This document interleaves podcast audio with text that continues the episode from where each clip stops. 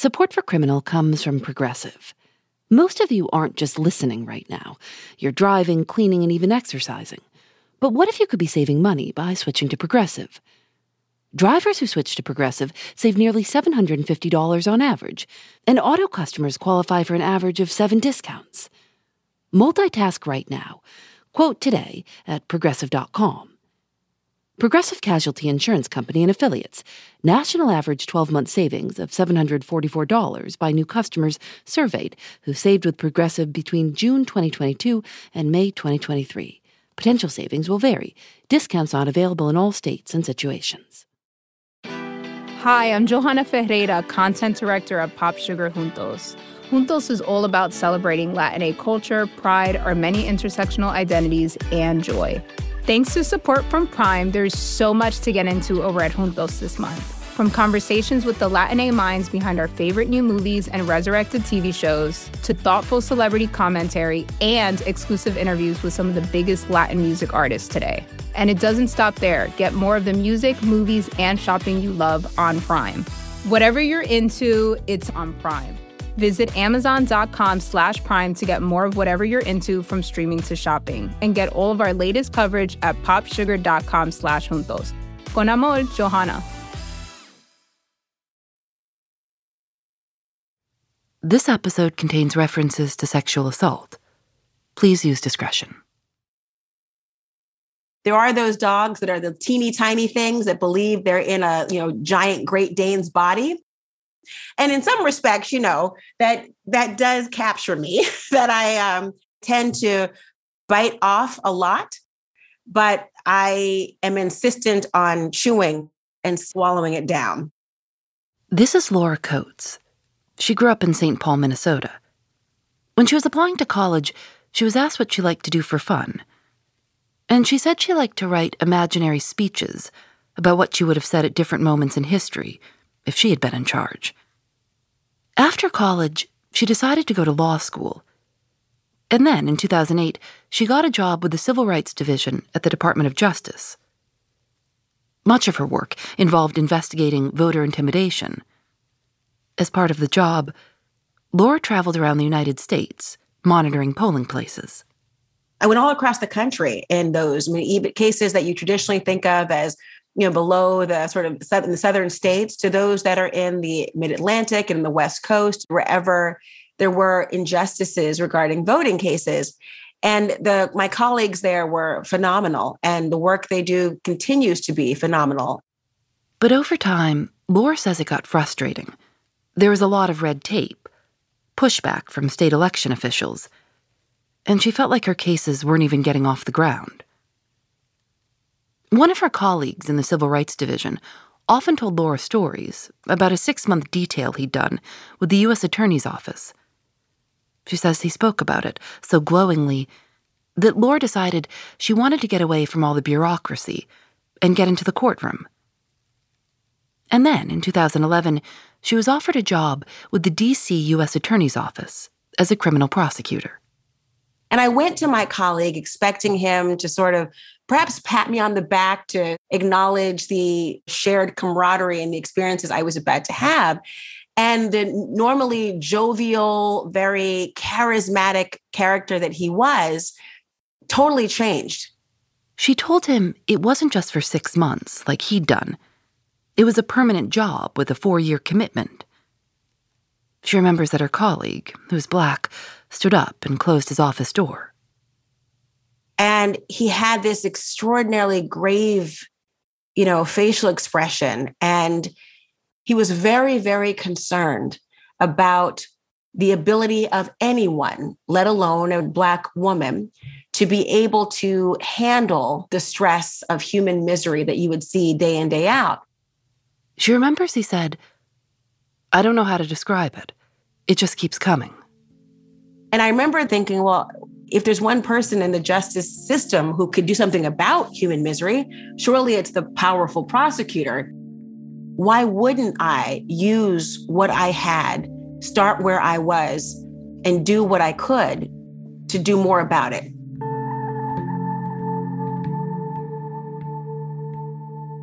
Laura took the job. Early on, a fellow prosecutor offered to show her how to interrogate a witness. She remembers he said, Let me show you how it's done. It's going to give you a high. Laura followed him down to the basement and says he told her, Watch how I maintain control. This is psychological warfare. They were interrogating a black teenager named Josiah. Her colleague asked Josiah for information about someone named C. Josiah said he didn't know anyone named C. They went around and around, and the interview ended abruptly. Laura didn't understand. But then her colleague said, The other inmates will know that he didn't go straight to the courthouse for a hearing like they did. You don't want to be a snitch in holding, trust me. Laura remembers being afraid that Josiah would get hurt.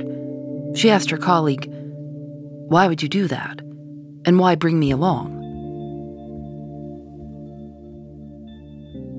She remembers another incident where she was preparing to prosecute a car thief. As part of her preparation, she had to run background checks on all her witnesses. She says it was customary to run background checks on everyone, even the victim, the man whose car had been stolen. During the victim's background check, she discovered that there was a warrant for his immediate deportation. He had a wife and family, a full time job, and a valid driver's license. He'd been in the country for 20 years. Laura found out about the deportation order two days before the trial. She knew that even though he was the victim in the case, her job required her to alert federal marshals. If she didn't, or if she warned the man ahead of time, she could lose her law license. She emailed her boss to see if they could dismiss the case. He said no. The morning of the trial, the man whose car had been stolen arrived early, prepared to testify about what had happened to him. Laura remembers he was dressed in a suit and had polished his shoes. He had no idea that he was about to be arrested.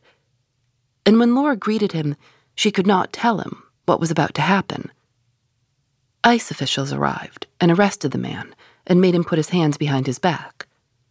He asked Laura to call his wife, his boss, and his pastor. Laura held the phone up to the man's ear so he could speak to his wife.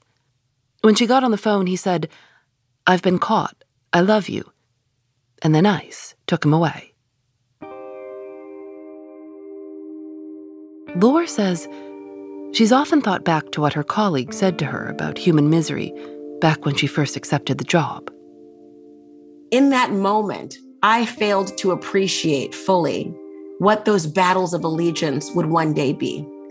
And it was that phrase of the idea of not being able to do anything about the misery that I didn't understand what he meant or what he could possibly believe, what the role of the prosecutor could be, if not to have a solution or be able in some way to do something about the bombardment of human misery, to stop it, to prevent it.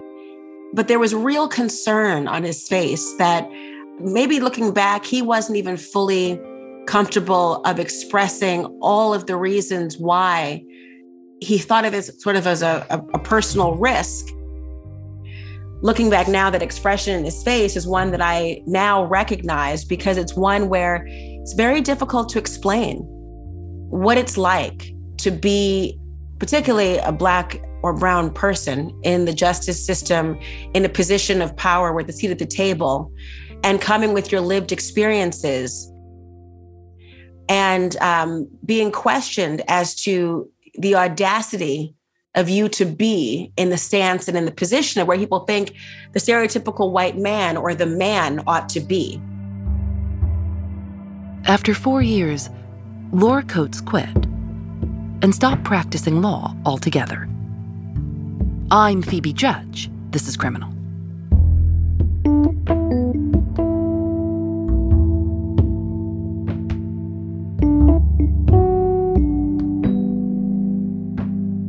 Before she left her job as an assistant United States attorney, Laura Coates worked on cases involving violent crimes, sexual offenses, drug related offenses, and domestic violence. She was involved in every step, from an arrest all the way to sentencing. I think so many people have the impression, and we're all conditioned in some respects because of the generations of people who've been watching Law and Order we all have this impression that a crime happens, an arrest is made, charges are brought, a trial happens, a conviction or acquittal ends within about 45 minutes, and they walk down those old stairs outside of the courthouse. And there you go. It's all sort of buttoned up in the end. And if, it, if there's a guest celebrity star, well, that's the one who did the crime as well. So things are very obvious to people of what happens. But in reality, the role of the prosecutor is not so reactive or just in the trial world. I hadn't really understood what the the prosecutor's role was in kind of even deciding which cases will be charged. Would you talk about the process of, of screening cases and, and take me through when you were up for that rotation, that duty, what you would have to do? What happens is uh, when somebody is arrested for a crime, the police officers try to anticipate what the charge might be. They'll be able to have the person held pending either an arraignment if you pursue charges. But before that happens, they bring the case to a prosecutor's office or the prosecutor to screen their arrest, which means that these are the people who need to come before a judge in a timely fashion on this day through an arraignment so that we have sort of the speedy trial type of rights protected. And the police officer will bring the case and say, All right, here's what happened. Here's some paperwork I have. And you really have the moment of, Tell me what happened. And you're interviewing this officer to try to get a sense of what the crime may have been, what are the anticipated defenses that might be raised, and the viability of this particular arrest. And is there more than one person that you can look to whose actions cancel out the other, sort of a crisscross? Maybe it's a fight that broke out. Is it clear who the initial aggressor is? How about is the victim cooperative? And this happens within like less than a 30 minute conversation, often with the officers. All of this you're gathering and you're you're typing along you're trying to decide what to happen what to do what charge what maybe one charge you'll arraign on with an with an eye towards a grand jury to develop additional charges. This is the moment when you have to gather all of the officers notes and things that you know are going to be fleeting where is the evidence where is the gun where is the knife where are the drugs where is my chain of custody you're dotting i's and crossing t's and these discussions, these moments happen within, like I said, moments. And so, did you paper a case, meaning you're going to go forward with it? Or did you no paper, meaning forget it? This case is going nowhere. You can go ahead and release the person. There will be no arraignment today. Laura says prosecutors, without an active trial, routinely rotated through different courtrooms, covering hearings for cases assigned to their colleagues. So on this stack of things to do, one case came up, and it was a a man who came up who was professing not only his innocence, but that the warrant squad had arrested the wrong person. He was not the person who should have been standing trial for a violent attack on a woman with whom that person had fathered a child. And he and his counsel, we were both Black men, were adamant that the police had gotten this wrong.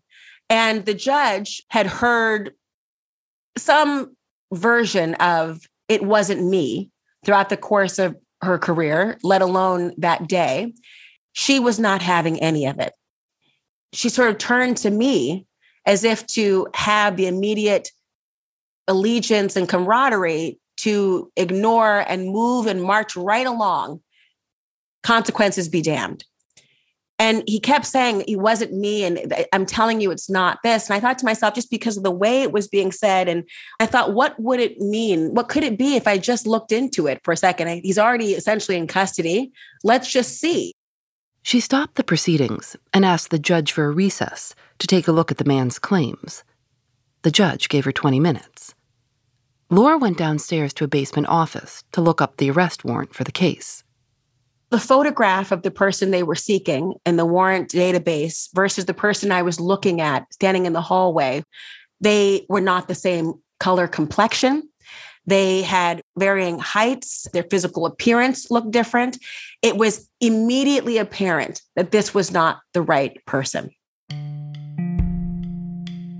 Laura told him, I'm sorry that no one listened to you or took the time to perform even a cursory inspection of those photographs. The man said, That shouldn't have come from you. And that man was was released that moment when it was clear that the that there had been a a mistake? Yes.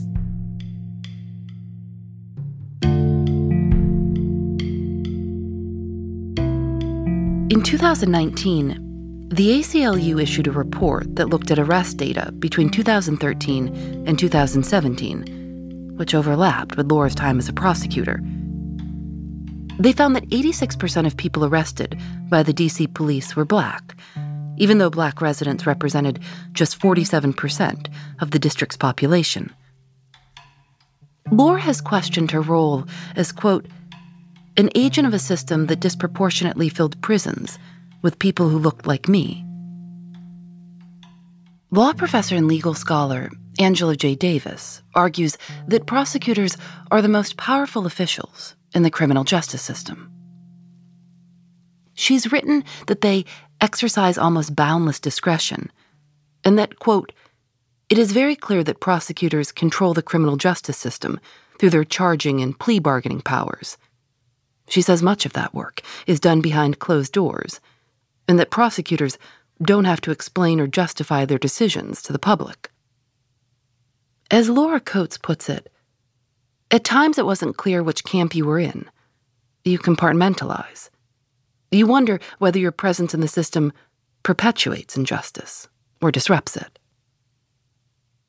I was also, you know, struck by how many balls can get dropped in just the administrative and clerical and bureaucratic process that that goes from charging someone to taking them to trial and how everything even begins with the prosecutor deciding let's paper this let's go forward or not for these people.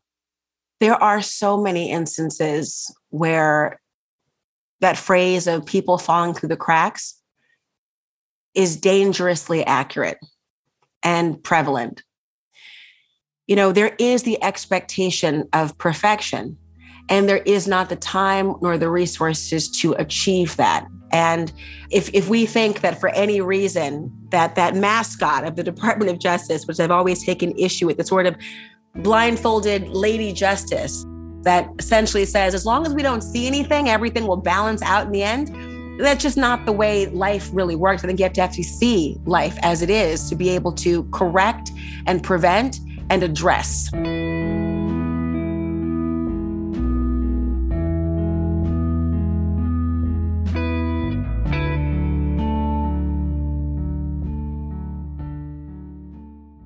We'll be right back. Thanks to Progressive for their support. While you're listening to the show, maybe you're also doing something else driving, dishes, folding laundry. I listen when I go on walks. If you're not currently driving a car, you could also be getting an auto quote from Progressive Insurance. Save money right now from your phone. Drivers who switch to Progressive save nearly $750 on average, and auto customers qualify for an average of seven discounts. Discounts for having multiple vehicles on your policy, being a homeowner, and more. Progressive will be with you 24 7, 365 days a year, so you're protected no matter what. You can get a quote for your car insurance at progressive.com to join over the 28 million drivers who trust Progressive. Progressive Casualty Insurance Company and Affiliates. National average 12 month savings of $744 by new customers surveyed who saved with Progressive between June 2022 and May 2023. Potential savings will vary. Discounts not available in all states and situations.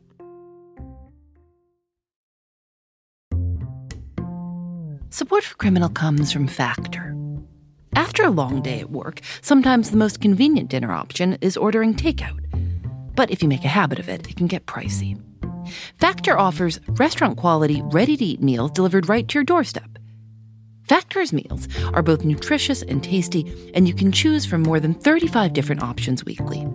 They have a variety of meal types to fit your needs too, like keto, calorie smart, vegan, and veggie, and more, with plenty of delicious add ons also.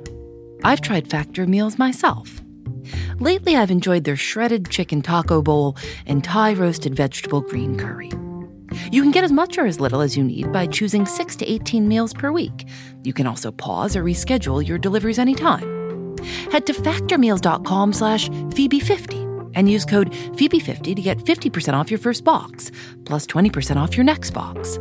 That's code Phoebe50 at factormeals.com slash Phoebe50 to get 50% off your first box, plus 20% off your next box while your subscription is active. Laura Coates says one of the strange things about working for the U.S. Attorney's Office was that the attorneys were sort of interchangeable with one another, and all of them were lumped together as government. And that's what the judges called them, too. Once, while she was pregnant, Laura remembers a judge setting a date for a trial on her due date. I said, actually, I'm, that date will not work. I'm due to give birth on that day. And the judge said, Really? The entire government's pregnant? The whole government's getting ready to have a baby? Wow, who's the father? How amazing. The whole government's unavailable. To sort of underscore the point of, I didn't ask what your schedule was, I asked what the government's schedule was. She says she often sat in court and observed her colleagues' trials. It was common for the prosecutors to wait for breaks in one another's cases. During those breaks, their own cases could be called. She was present for one trial where a young girl was called as a witness and testified that she was sexually assaulted by her mother's boyfriend, who was now on trial. The judge in this case was a woman. I remember sitting there while I watched the young girl who was, you know, sort of a preteen. And I remember her walking down the aisle and watching the judge scan her with a level of derision and disgust, it appeared, at the length of her skirt, the sort of fidgeting and shifting and nervous smile that she had on her face, which, you know, as a as somebody who has had an interview so many people who have been victims of crimes, let alone sexual offenses, let alone those who are young and youthful, I don't put a lot of weight into one's nervous tics or expressions or even laughter. But in watching this judge's face throughout the testimony, I immediately knew that this would end in an acquittal.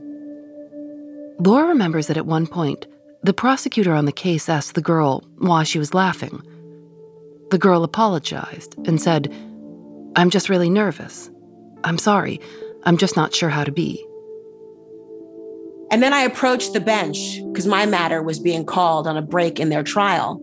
And when I approached the bench, I saw on her computer screen the judge did not even have the courtesy to minimize that she was shopping for shoes. I'll never forget, it was a wide calf cognac boot. And she had been looking at this screen during the young woman's testimony. The judge found the defendant not guilty Laura remembers that the judge said, quote, No one who had been raped, even a young teenager, would have skipped down the aisle of the courtroom dressed like that. Just the expression of the young girl who um, did not have the benefit of her mother support, even if I suspect the mother believed her, who in her own way was victimized by a, a different level of abuse by this man, and who had gone on to marry this person. And this young girl realizing in that moment and hearing the way the judge spoke about her and what did I do wrong and her confusion of what what what did I do and looking at herself level of self-consciousness and knowing she had nowhere to go in the end. She says that when a judge leaves the courtroom, usually everyone stands up. But that day, after that ruling, Laura says she couldn't bring herself to do it. Laura watched the witness's mother and stepfather leave together. That was the, the thing that struck me about this young girl is that she had nowhere to go because her mother was sticking by her perpetrator. I, like everyone else, was curious as to what this mother must have been thinking. And she was positioned behind the defendant in the gallery. And the way that her expression was so stoic and steadfast, you know, our, our judgmental selves would look upon her and say she should have done or should have felt or should have acted or who she should have supported. There was something very sad about this mother and the circumstances that she and her daughter were now in.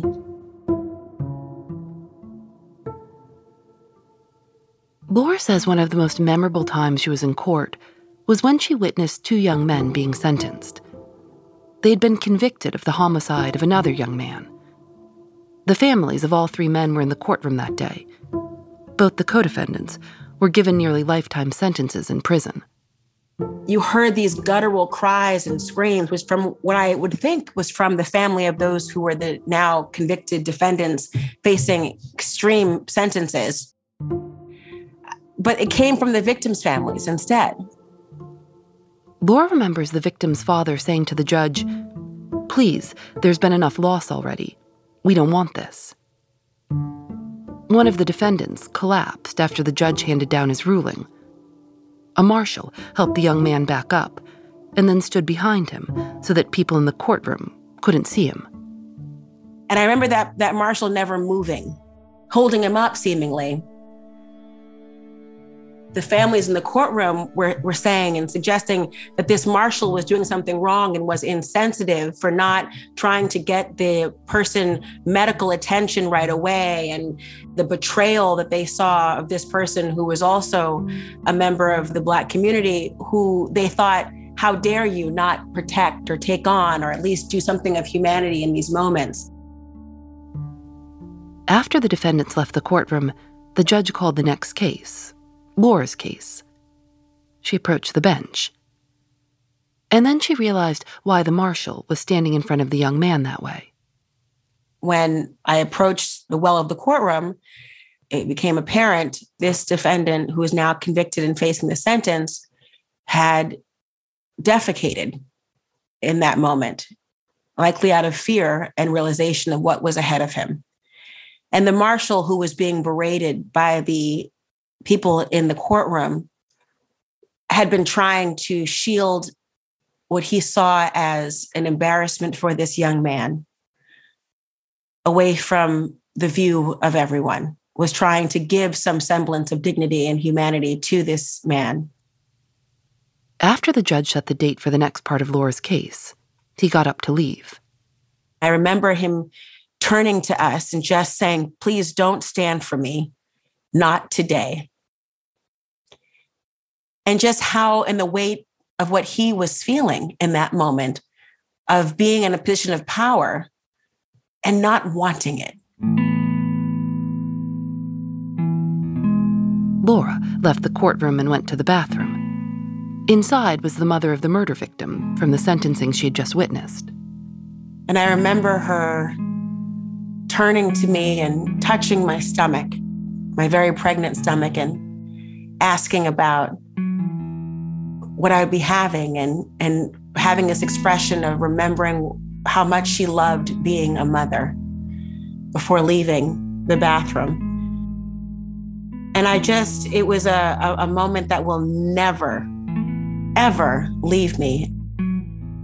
Because I think sometimes when we think about justice, we assume we know what the victim's family desires. And we assume we know what humanity looks like and who will dole it out and to whom it is deserved. And it was one of the most eye opening experiences. It almost became this Rorschach test in the justice system of the different roles that are being played and performed, and, and, and everyone being not unscathed from this entire experience.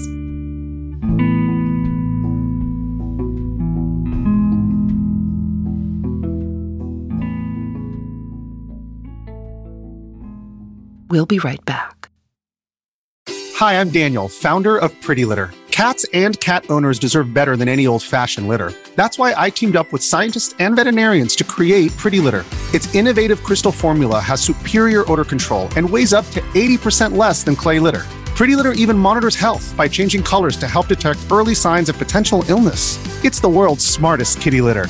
Go to prettylitter.com and use code SPOTIFY for 20% off your first order and a free cat toy. Terms and conditions apply. See site for details. In 2015, Laura Coates left the Department of Justice. She remembers when she decided to quit. She'd just won a trial.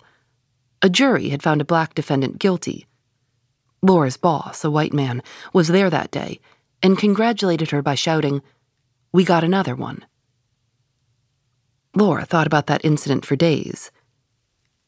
She says that for her conscience, quote, it was the proverbial final straw. Today, she's a legal analyst on CNN. She's written about her experiences in a book, Just Pursuit A Black Prosecutor's Fight for Fairness. In it, she writes As a prosecutor, I never had the luxury of wearing sociological blinders, and I never wanted to. Race prominently stands at every intersection in America. It shapes our legal policy, our charging decisions. I think there is power in people seeing themselves in moments that are real. And I think there's power and fertile soil based on that experience to be the nation we say we are on paper and to have our legal system really be that justice system. So I hope that people are able to experience it and read it, and um, and it. There are moments of extraordinary triumph and extraordinary acts of humanity and beauty that you know makes you feel good. And there are moments that make you feel aware, and both are necessary for us to go into this eyes wide open and walking the walk and talking the talk of justice. Laura's book is dedicated to her two children. Today, they're seven and nine. She was pregnant with them during the years she was trying cases at the U.S. Attorney's Office. She says she wants her children to know what she was thinking while she was a prosecutor. It sounds like this this time working as a prosecutor that you saw the whole range of human emotions of course but also just kind of the depths of what one can handle and overcome and you saw it all. You well i can say i don't know if I, have seen i like i've seen it all or maybe i've seen enough. Um, and one of the reasons I, I left the the prosecutor's office and my work in the department of justice was because there is a necessary muzzle one must have on in dealing with these matters. And as much as we would like to have transparency, it's not coming from the prosecutors. You know, I I remember thinking about when I decided to leave, and there were moments that you know sort of forced my hand in the sense of my conscience couldn't bear certain aspects as well. But also, I I'm a mother, and I have a little son and a little daughter. And I, I oftentimes share the stories with them at times because I want them to never go through these sorts of revelations because I want them to live in, if not today, if not, you know, right now, at least eventually, in a world where the justice system is just that just.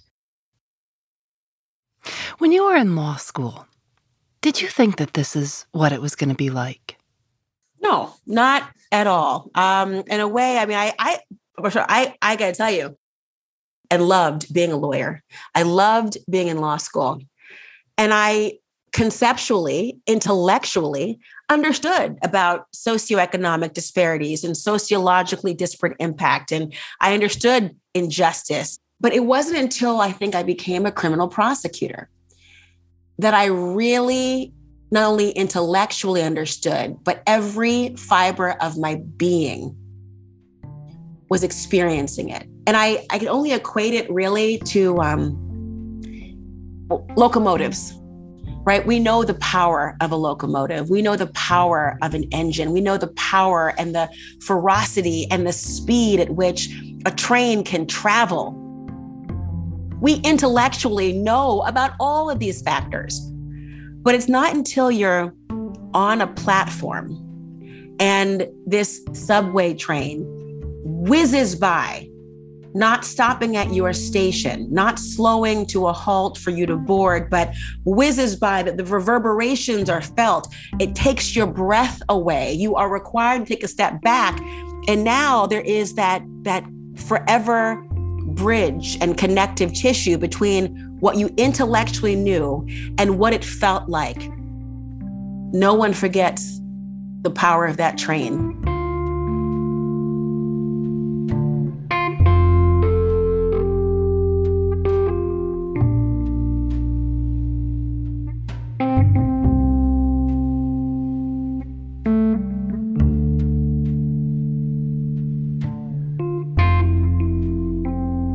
Created by Lauren Spohr and me.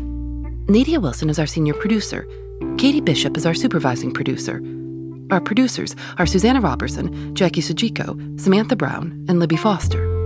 Our technical director is Rob Byers. Engineering by Russ Henry. Julienne Alexander makes original illustrations for each episode of Criminal. You can see them at thisiscriminal.com. We're on Facebook and Twitter at Criminal Show and Instagram at criminal underscore podcast. Criminal is recorded in the studios of North Carolina Public Radio, WUNC. We're a part of the Vox Media Podcast Network. Discover more great shows at podcast.voxmedia.com. I'm Phoebe Judge. This is Criminal.